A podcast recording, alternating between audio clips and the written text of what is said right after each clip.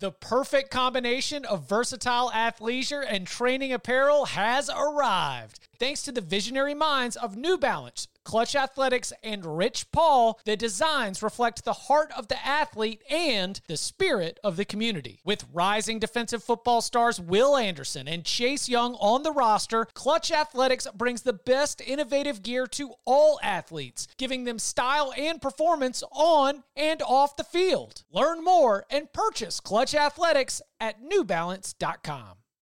Hey, y'all, I'm Bud Elliott, and this is Cover 3 College Football Summer School. We've done our research on the teams, and now we're bringing on the top team experts from the 24 7 Sports Network to help us fill in the blanks. Please follow us on Twitter at Cover 3 Podcast. That's Cover 3 Podcast. And leave us a five star review on Apple and Spotify. All right, class is in session.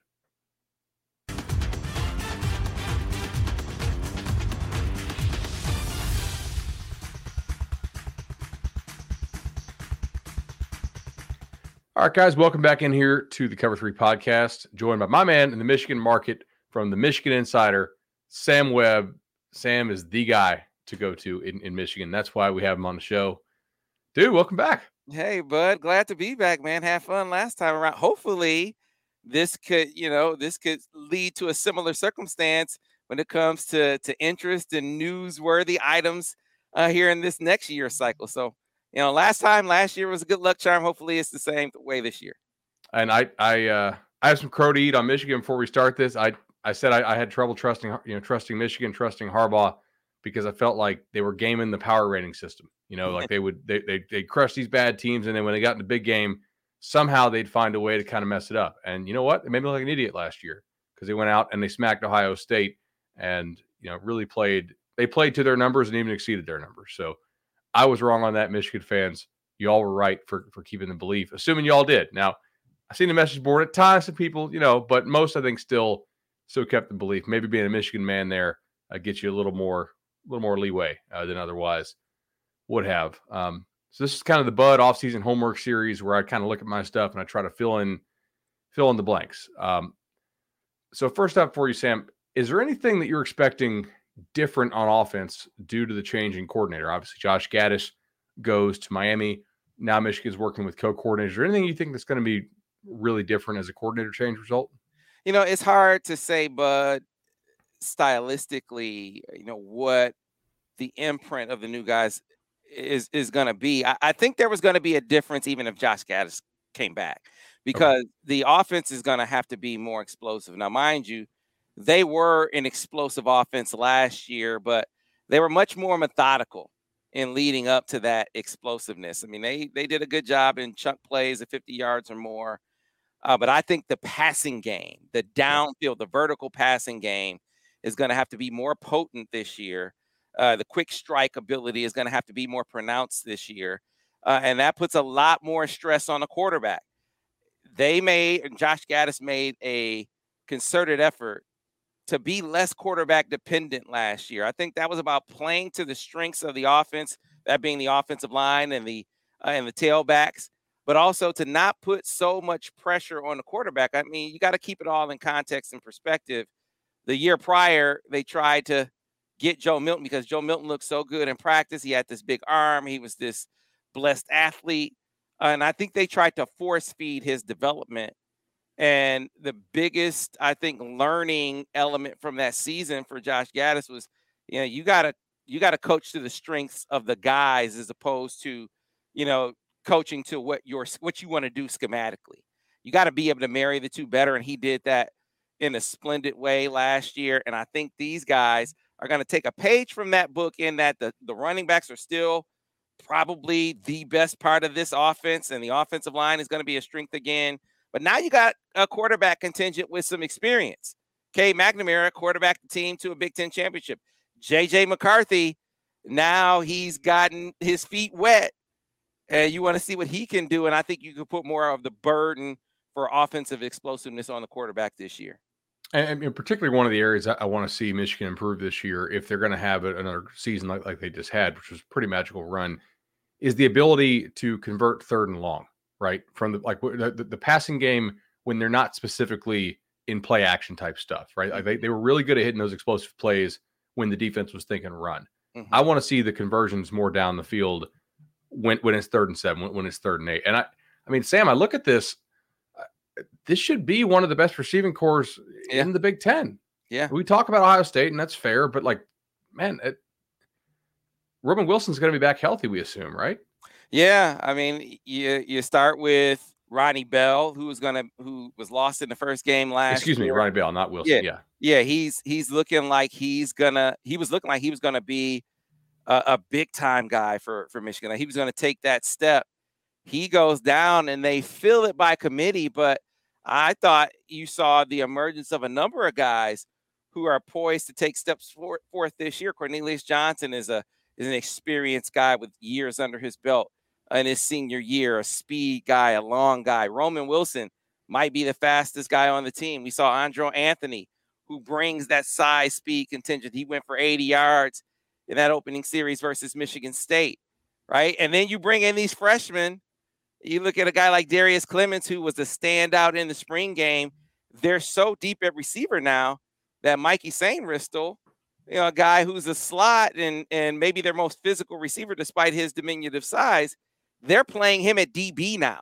So Ooh, they like, have a like a nickel or a slot or something. like a like a nickel. Yeah, he's Okay. and he's gonna and I think they think he's gonna be able to really contribute there. Still gonna play receiver too, but they think he's really gonna be able to contribute a nickel. If you don't have the depth of receiver, you don't do that. That's why again, everything around the quarterback now is established. Last year, not so much. You had talent, but it wasn't talent that had come to come to the fore as you can lean on it. Like this is this is a strength. This is teams are going to have to try to figure out how they're going to stop it. You have that now. So it's the onus is on the quarterback, I think, to raise the level of play at that position to where now, you know, that's the cat. The quarterback is the catalyst. And that's to your point about third and seven, third and eight, third and long. Yeah, that's a that's a quarterback down where hey, he has to find a guy. He might have to squeeze it in the window. He might have to improv a bit and and make a play on the move. That's what we want to see from the quarterbacks this year. Uh, I think from a from an outside perspective to see if they've really taken that next step as an offense. For sure. Uh, I, I know a couple guys on the UVA staff. They told me that uh, Oluwatimi is a stud. So I assume we don't need to worry about the offensive line. Like they're going to be good there again. Mhm. Yeah, I think so. I think, as a matter of fact, you know, with Oluwatimi, I think they're going to take a step forward. And I don't think, you know, this is not to disparage Andrew Vastardis, who I thought did a really good job, former walk-on center who rose up and and really was a good anchor in the middle. I thought he he was better than I expected him to be blocking on the move. Uh, so pretty mobile, but you know, strength at the point of attack wasn't his strong suit, pun intended. It is for Oluwatimi, and he brings uh, even better mobility. I, I just think that that element of their team, uh, you know, getting outside on stretch plays, for instance, uh, you know, I, I just and he's just as smart. I just think they're going to take a step forward. They do have to replace their right tackle, but they're doing so with the form, former Under Armour All American and Trente Jones, who was their extra tight end last year. Got to figure they're going to be strong there too. They don't expect to take a step back at all on the offense offensive line. I, I figure if this team can has a chance of replicating last year. So last year they were, I think, 19th in SP plus offense and 10th in SP plus defense. Like if they just flip that, like I feel like they could be right where they were again. Like they can be like a top 10 offense and maybe a top Yeah. 20 defense. So I'll, I'll take you to the other side. So you lose your top two snap count guys on the defensive line, the top snap count guy at linebacker, and the top three snap count guys at DB. Like it's hard for me not to. And a, couple of those dudes not didn't just play a lot; they were pretty special talents, obviously, and they're going to go high in the draft. Right. What I assume there's going to be some level of drop off of this defense. Yeah. right. Look, unless you're being total homer, glass half full, not not half full, glass That's at the spill over the counter. You get the paper Yeah. towels. unless you're that guy, eh, of course you do. I mean, and you can hear it with the coaches. You lose Aidan Hutchinson and David Ojabo, the best sack combo in Michigan history. uh, You're not gonna rep- to to plan to have guys who step up and do that. I think it's setting yourself up set, setting yourself up for failure. I think you hope for that, but you figure out ways to compensate for that. So the new defensive coordinator Jesse Minter, he came in. He said, "Look, we got to figure out ways to manufacture pressure." So I think you're going to see Michigan be a more blitz heavy team this year. I think you're going to see the linebackers, especially more involved in the pass rush. Uh, and and I think you're going to see it by committee. I think they have a number of guys up front who, you know, show flashes of of playmaking ability last year. Are they going to be better this year? Yes. Are they going to be game wreckers? I mean, you can't predict that. So that's why you talk about the offense needing to be more explosive. They're going to have to score more points. I think. I, I, think that's what you put on paper to give your t- your defense some time to mature. And if they go come up and become a team that can be a top twenty defense, great. But you got to prepare like they're not gonna be. And I think Michigan has the kind of offensive firepower to be able to compensate for what they lost defensively. And of course, if you're blitzing more and you're maybe not quite as good on defense, it also means at times you are giving up maybe a couple more explosive scores, but you're getting the ball back to the offense quicker and, and letting the offense do its thing. Uh, of of those areas that, that we mentioned, where where do you think they'll they'll have the most success in, in replacing the dudes who who are gone, and where do you think will be the biggest struggle? So you know, defense. I think they're they'll have the best they have the best chance of, of replacing the lost production in the secondary. Okay. Um, you know, Dax Hill was a a fantastic talent, uh, such a versatile chess piece in the secondary. He he made the nickel basically be their base defense. He could he was strong in the box against the run. He was a devastating blitzer, and he could he could cover slots man to man. I mean, he was just that guy. You come in this year and I think you have a, a safety contingent that, despite the loss of Brad Hawkins, I think is ready to step to the fore. R.J. Moten played a ton last year. Makari Paige got his, you know, he's a former four star guy, uh, long, rangy, now experienced uh, a little bit in the scheme, a little bit more in the scheme. Corner is where I think they'll take a step forward. Okay. bringing Gemon Green, uh, I think is ready to build on last year. He had a great spring. DJ Turner came on about midway through the season, former IMG guy, and really locked down the other side the rest of the way. So you came back, I think, feeling better about your corner contingent than you went into last year uh, with feeling. And then you add to it Will Johnson, five star All American, comes in as an early enrollee, and they say he's really, really flashed. What are you going to do at the uh, at the nickel position? This is where Mikey Sainristil comes in. And Mikey Sainristil was a physical receiver despite his size, like I said. But what they figure the strength of this switch is going to be for him is in man to man cover ability. They actually feel like, based on how he looked in the spring, where he he might have been the defensive MVP of the spring. He was that good over the course of spring ball. They think in man to man cover ability, they don't think the drop off is going to be that great. Now, I'm reserving judgment because while I think he certainly brings you great quickness and good speed, he knows the offense. He doesn't just know the offense like, right. like the defense does over the course of spring and fall camp playing against the other side, right? This is different. Like he played offense, he played receiver, or and plays there still. He's a technician. Like he knows what they're trying to do to him schematically. He knows the quarterback and receiver tendencies. So you wonder how much of that cheat code allowed him to be that playmaker game in and game out. We won't know that till the season rolls around. But again, secondary is where they have the best chance of not falling off, uh, you know, precipitously from where they were last year. Awesome. So we're not lowering the expectations on this Michigan team, just kind of shifting around uh, maybe the what side of the ball will have to carry the greatest portion of the load. Uh, last one for me, Sam. Really appreciate your time today. Is there any spot to you that is obvious that they, that they need to go hunting in the portal uh, following spring? Yeah, they need to go hunting in the portal for uh, some defensive tackle help for sure. They need some some okay. size up front. Mazi Smith brings them 300 bills plus. They are they are definitely doing that in the portal now. That's a huge huge deal. I think they would like to add another corner just to get some experience depth back there. I mean, you you can never have in this day and age of college football, you can never have enough experience at, at corner. And Michigan saw that last year as they went, you know, they wound up going to their third and fourth guys at times. And that's been the case over the last couple of years. So I think those two positions. But again, I, I think if you're them, they're feeling really comfortable about where they are defensively. You got some guys poised to step up and offensively. But I'm telling you, man, as good as they were last year, they have all the ingredients to be more explosive. The running backs are going to be big play guys for sure. Donovan Edwards and Blake Corum are lights out. And then you mentioned the receivers. It boils down to me to is Cade McNamara, does he take that next step as a downfield passer? You know, watching him last year, I felt like he was a, a really good guy at taking care of the football and moving the chains, of taking what the offense, what the defense gave him for the most part, but was reluctant to challenge down the field, down the middle of the field versus zone. I think he's going to have to be able to do that. And then JJ McCarthy has the has he gotten that balance because he is a guy who can make huge, huge plays with this athletic talent, sort of reining that in and taking what the defense gives him. Has he found that balance? I sort of thought we started to see that as a freshman, but he had limited snaps last year in this role. Whatever the quarterback dynamic is this year, he's going to have more snaps. Can he achieve that balance and not taking too much of a risk, but uh, also in, you know, sort of, you know, taking acceptable risks, I think is the way I want to put it. You know, you got to be able to challenge some. And I think JJ McCarthy can do that. Can he do it within reason? No, that's the big challenge for him.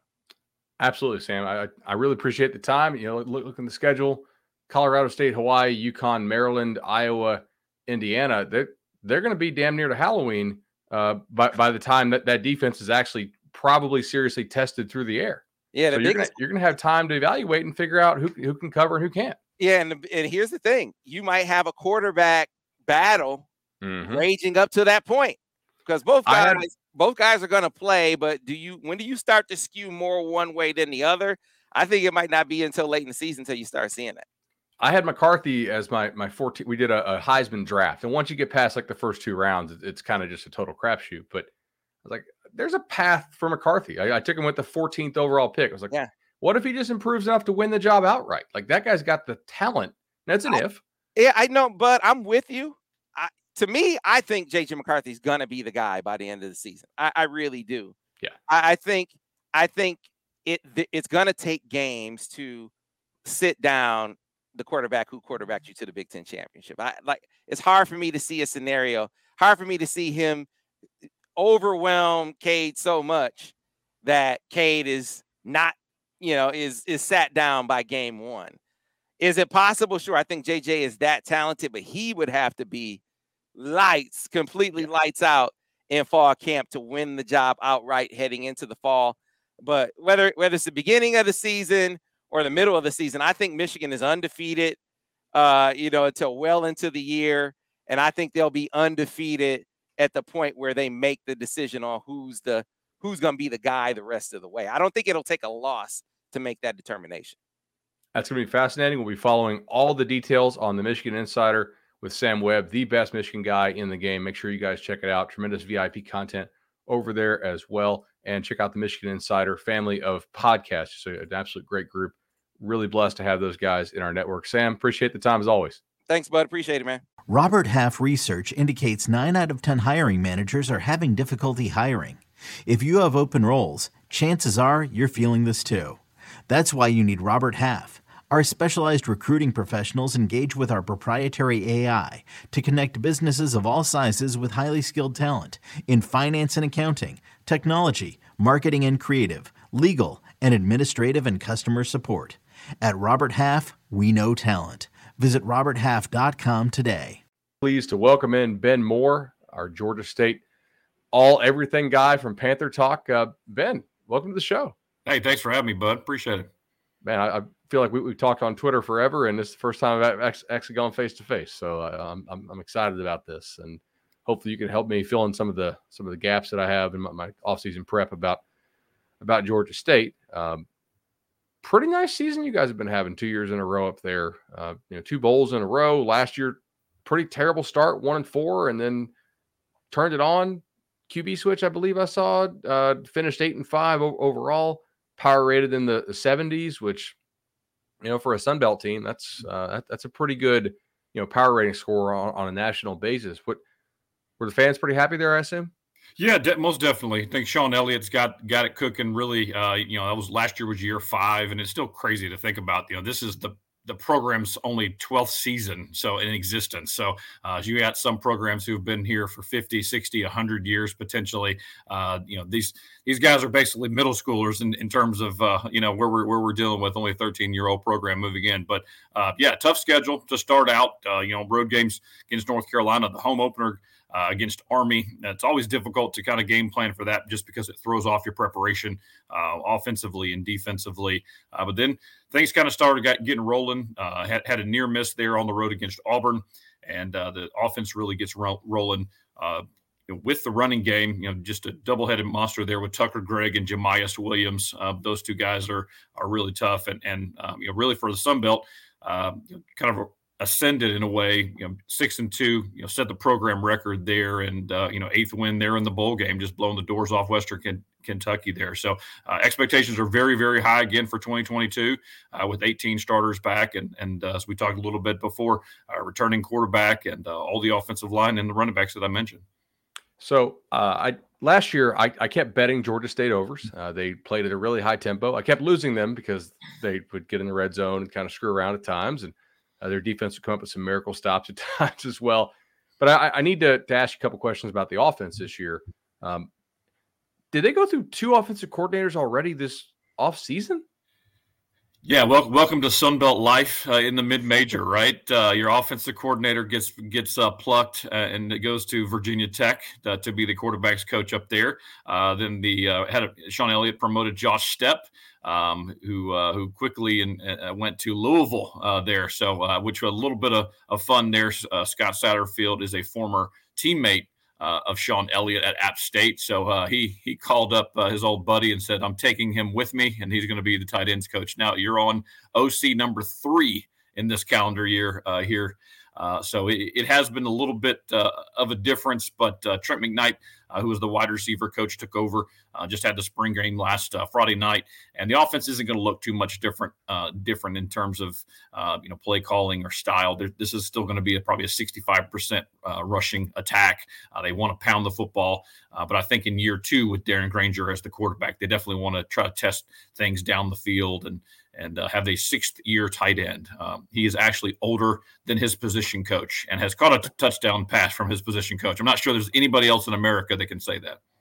That that's got to be some kind of record. Uh, so McKnight is, is, he has he been anywhere else? I'm not not super familiar with him. Yeah, so he came from the FCS uh, ranks. He's been on the staff basically since year one uh, with Shawn Elliott. He was a guy from Samford.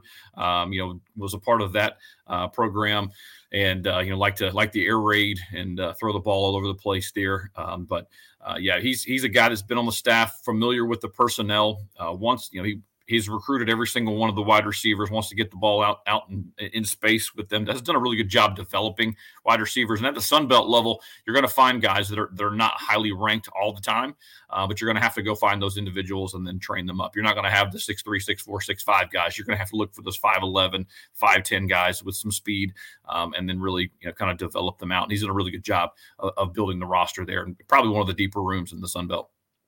Tendency wise, uh, we're still expecting a lot of tempo or about, about the same level of tempo? I, I would expect that certainly with more familiar. Uh, you know, you've got you got four offensive linemen back, uh, your entire wide receiving group back. You know, starting tight end back.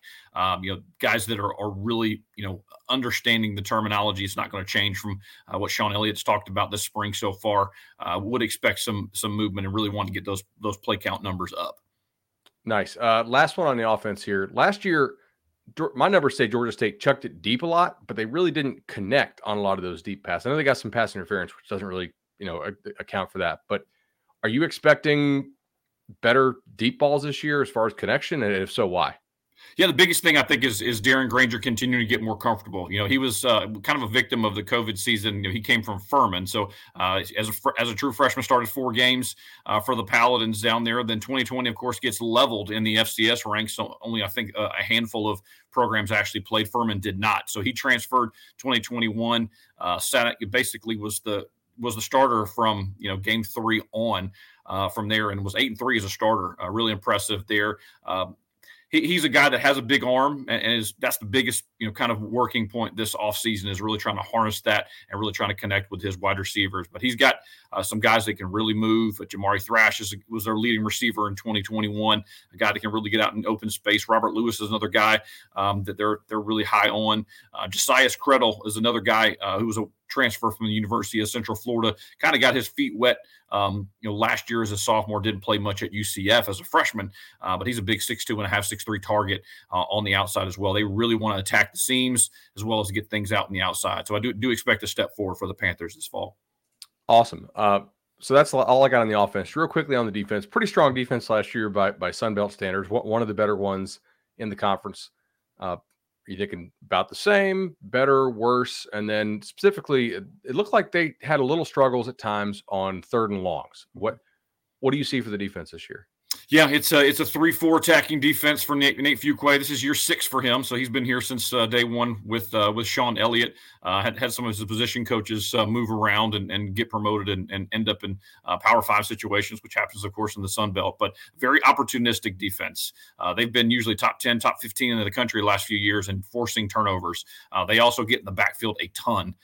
they set school records back to back seasons in sacks.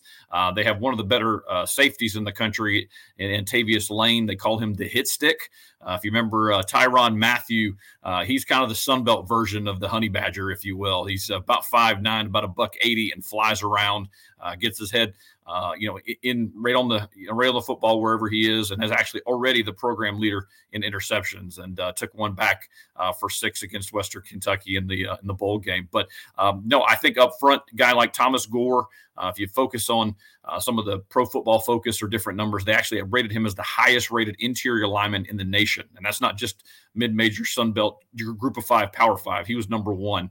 he takes over full time at the nose guard position.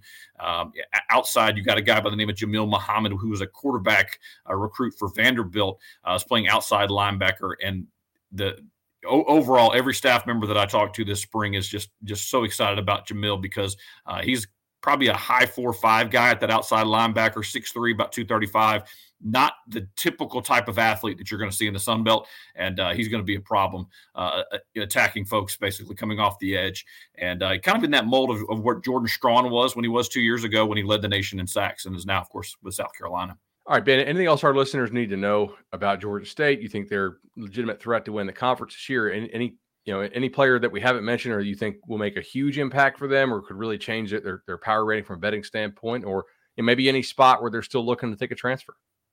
Yeah, they they still looking for a kicker at this point, which we know uh, kickers are people too. You know, they they, they every uh, every college team either you have one or you don't. We see that every single fall. Uh, most certainly, they're looking at the transfer portal uh, currently. There, uh, still looking. Uh, to to improve, I think some in the secondary potentially, but but I'm very interested in, in how September lines up for the Panthers. You know, they they host. Uh, they first travel to South Carolina. Uh, the vast majority of this of this coaching staff is from the state of South Carolina. Of course, Shawn Elliott was a uh, was the interim when Steve Spurrier uh, left University of South Carolina mid midterm, uh, and then kind of a, even a backstory. Uh, so I mentioned Jordan Strachan a little bit earlier. he was uh, if you will, encouraged to jump into the transfer portal by uh, certain folks that uh, were associated with the South Carolina program. So that's uh, going to have all the juice uh, there in, in the opener there um, for the Panthers. And then GSU will come home and host the University of North Carolina uh, for their first ever Power Five game uh, at, at, home there at Center Parc Stadium, downtown Atlanta. So uh, it will be very uh, I- intriguing to start out, of course, with two Power Five programs. You still have a road trip to Army uh, before the new new Sun Belt schedule begins there in October. So um, a, a, lot of excitement uh, certainly the next step is winning the conference and competing for that uh, for that championship and really having an opportunity to go out and knock off like an App State uh, in the division or, or, trying to ascend like Coastal Carolina did a few years ago. Absolutely. All right, Ben, PantherTalk.com. Really appreciate you joining us. Thanks for having me, bud. Appreciate it. Okay, picture this. It's Friday afternoon when a thought hits you. I can spend another weekend doing the same old whatever, or I can hop into my all-new Hyundai Santa Fe and hit the road. With available H-Track all-wheel drive and three-row seating, my whole family can head deep into the wild. Conquer the weekend in the all-new Hyundai Santa Fe. Visit HyundaiUSA.com or call 562 for more details. Hyundai, there's joy in every journey. All right, guys, back here with the Cover Three podcast, summer school edition for college football, and I am pleased to be joined by Nathan King. Nathan, let's talk a little Auburn, man. Let's do it. I'm, I'm, I'm excited. So great coverage from you guys. Auburn 24 7 Sports is the spot to be. Following Nathan King. All right. So six and seven last year. Very difficult schedule. If you look at the power ratings, they had him as like a top 30 team.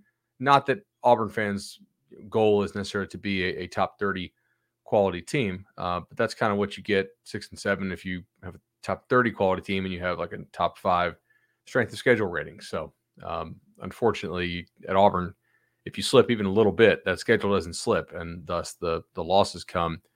I, I wanted to start with you here, just sort of filling in the gaps as I, as I do my, my prep uh, for the season.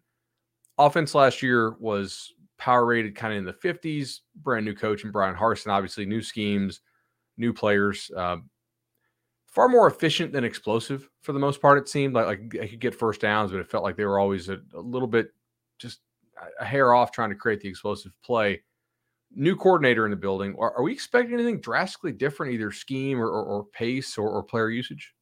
No, not at all. Okay. Not in the slightest. Might have been the case if Austin Davis had had hung around. Obviously, he came over from the Seahawks, um, quarterback guru, but decided to take a step back from coaching. Um, I believe he launched a, a financing firm like last month.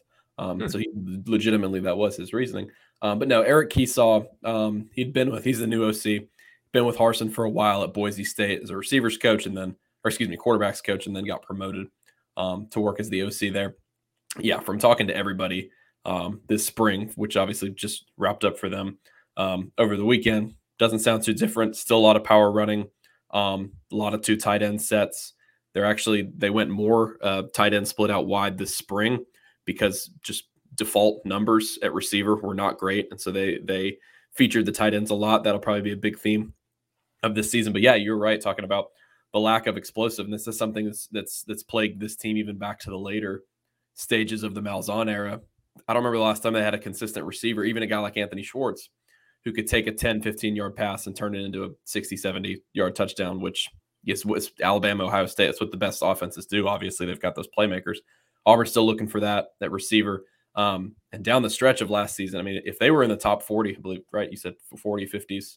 Um, yep power ranking on offense, that all came from when Bo Nix was healthy. Because when he went down, um, boy, I think they had, I think in the second half of the season, they scored three touchdowns in the second half over their final six games, something like that. And their second half points per drive was like 1.2 or something like that. Um, just it was really, really bad down the stretch of the season. So whether TJ Finley is the answer or not, didn't really look like it at the end of last year. But um, yeah, we'll we'll we'll see. But this group, uh, you know, under Kiesau and now Bryan Harsin, who, who we presume will call plays, doesn't necessarily look like it's going to be that different from what Auburn fans saw um, in 2021. So let, let, let's go there. Uh, Bo Nix has transferred out to Oregon to be with with former uh, you know QB coach, offensive coordinator Kenny Dillingham. Uh, but Auburn does bring in Zach Calzada, who uh, had a, a promising kind of up and down season when he was thrust into the starting role there at Texas A&M. He was obviously the backup uh, before Haynes King for the Aggies went down in that game against Colorado. You also bring in Robby Ashford, who is is you know, kind of from you know from that area, and I know Auburn was involved with him when he was in high school, if I recall. Uh, and then TJ Finley's still there. Are are are you of the mindset that one of these guys has the advantage right now?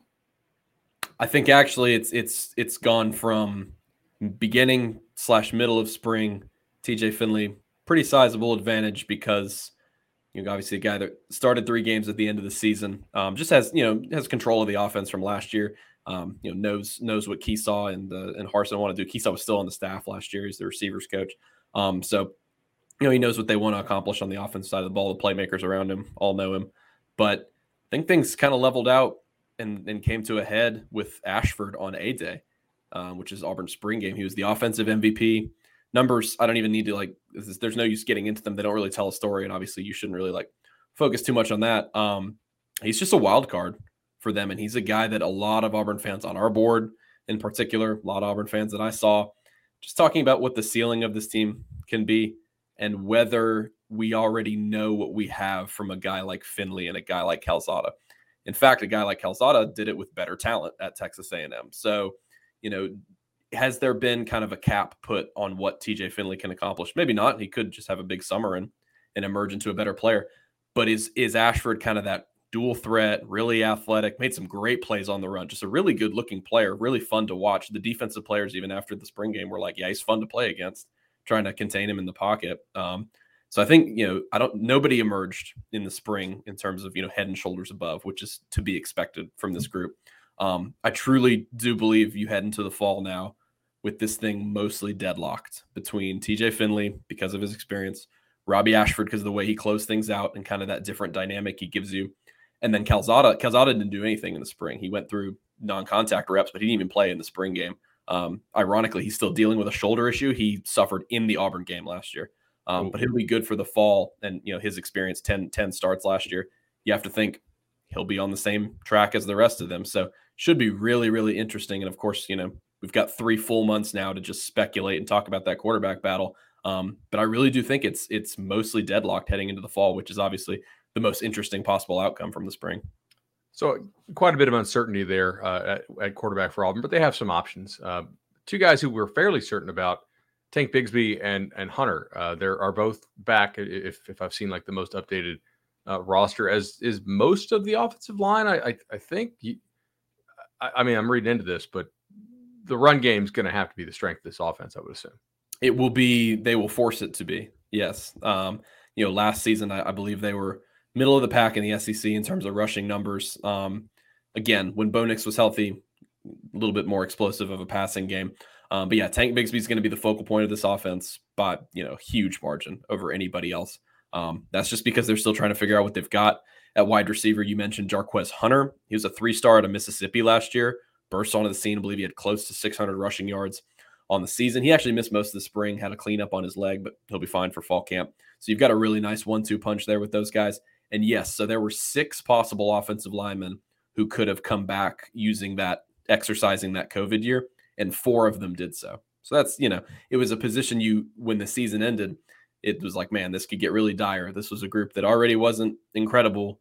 If you lose all six of these seniors, or at least close to them, the majority of them might be in a really hairy spot. You're going to have to lean heavily on the transfer portal.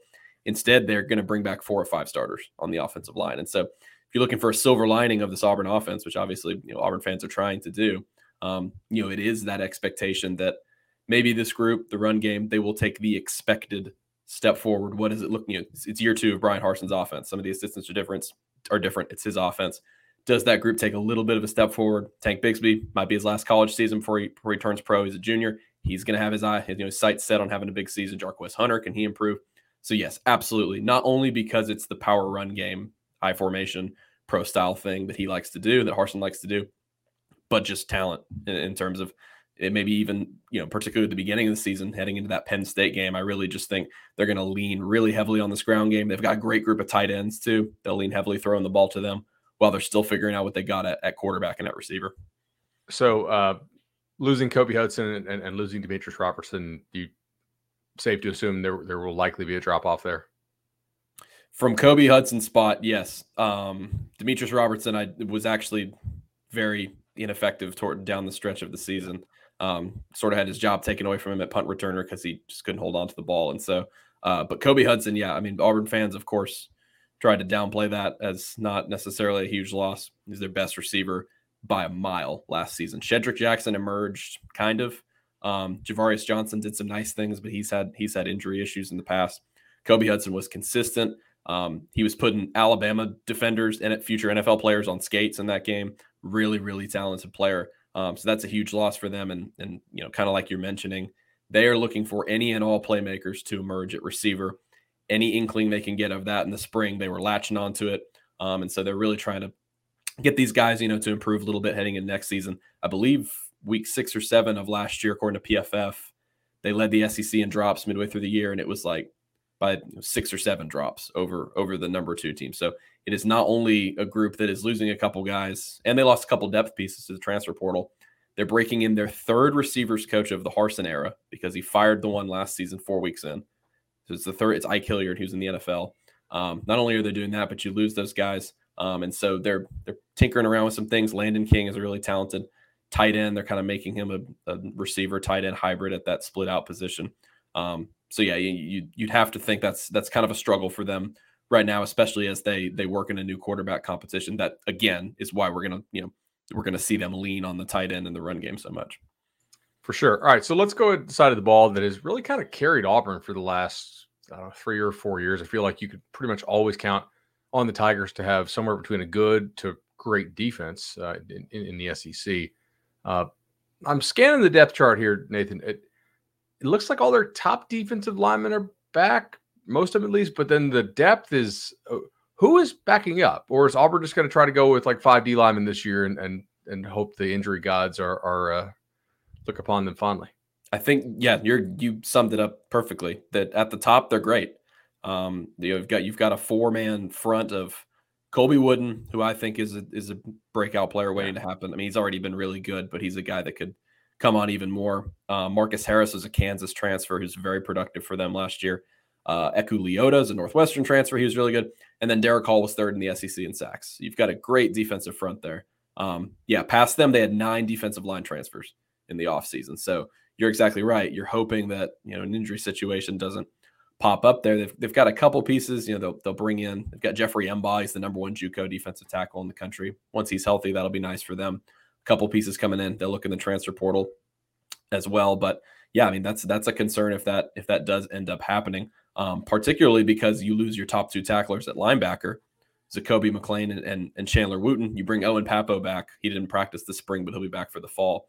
Um, so you need that defensive front to set you up for success because you've got kind of a new wave of linebackers there. Um, on the second level, I think they should be fine along the D line. That's that's kind of one of been one of the strengths of this team over the past few seasons. They kind of just figured out, really, like you said, since the beginning of the Kevin Steele era, it's like top 15 SP plus defense finish for this team over and over again. And it and it translated with Derek Mason um, last season, and then you know with Jeff Schmedding this year, shouldn't be that different. Still going to be the same base defense. They said they didn't want to change things up on on guys too much when they lost Derek Mason. You know, very suddenly they weren't expecting to have him leave the program, and so I don't think it'll be too different. But yeah, they will have to lean on that defensive front and, and hope there are no injuries. All right, uh, last one, I'll get you out of here on. I really appreciate the time today. Bigger loss or more difficult in replacing them, McCreary and Monday or the linebackers? It's tough. Um, I would probably say the linebackers because of what you've had waiting in the wings at defensive back for a while. Um, they're now going to have kind of a, cor- a cornerback duo try to replace Roger McCreary. Um, guy named Jaylin Simpson, who's been mm-hmm. a little injury bugged over the past couple of seasons, but when he's healthy, he's really, really good. Um, really efficient player. And then Nehemiah Pritchett, they tried him out at nickel. He was great as a freshman uh, back in 2020. Uh, tried him out at nickel last year. Wasn't necessarily his strong suit. He's going to move back full time to that boundary cornerback spot. And then at safety, uh, Zion Puckett is a really talented player who's had some injury troubles as well. If you can get him healthy, they, Auburn's done this over the past few years, similar defensive line. They've had, you know, four star recruits cycle in every class. You're bringing in actually three four star DBs in this class. So, um, you know, they've had guys cycling and waiting and getting playing time and kind of developing. So I would say it's the linebackers. Yeah. Owen Pappoe's great, um, but he's had some injury troubles over the last year.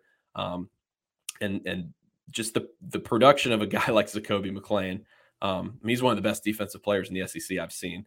Uh, just stature, didn't have it. Speed, didn't necessarily have it. But somehow he's, you know, 13, 14 tackles a game. And then Chandler Wooten wasn't that far behind him last season. So losing those two guys, that's no that's no small thing at all. The linebackers that are on the roster now that are that are coming up for the fall, trying to downplay it, of course, and trying to say, you know, that they imparted their knowledge on us and all that kind of stuff. So you know we'll be able to kind of carry the torch for them. But I I will be interested to see who steps up in their absence besides Owen Pappoe. Um, so yeah, I'd, I'd, probably say that's the bigger uh, that's the bigger concern for them heading into the preseason. Nathan, really appreciate the time here on Cover Three Summer School. Make sure you go follow Nathan. Make sure you're checking out Auburn Undercover. Thanks for taking us undercover uh, with Auburn here, and uh, looking forward to see what the Tigers do in the transfer portal down the stretch, and reading all your reports coming out of summer camp and, and fall camp. Yes, sir. Appreciate it. Y'all take care. All right, buddy. Be well. All right, that's the bell. Cover Three College Football Summer School is over for today, but don't worry, we'll be back soon with even more episodes filling you in on the top teams in college football please give us those five star reviews on Apple Podcast and Spotify. Follow us on YouTube and on Twitter at Cover Three Podcast, and we'll see y'all soon.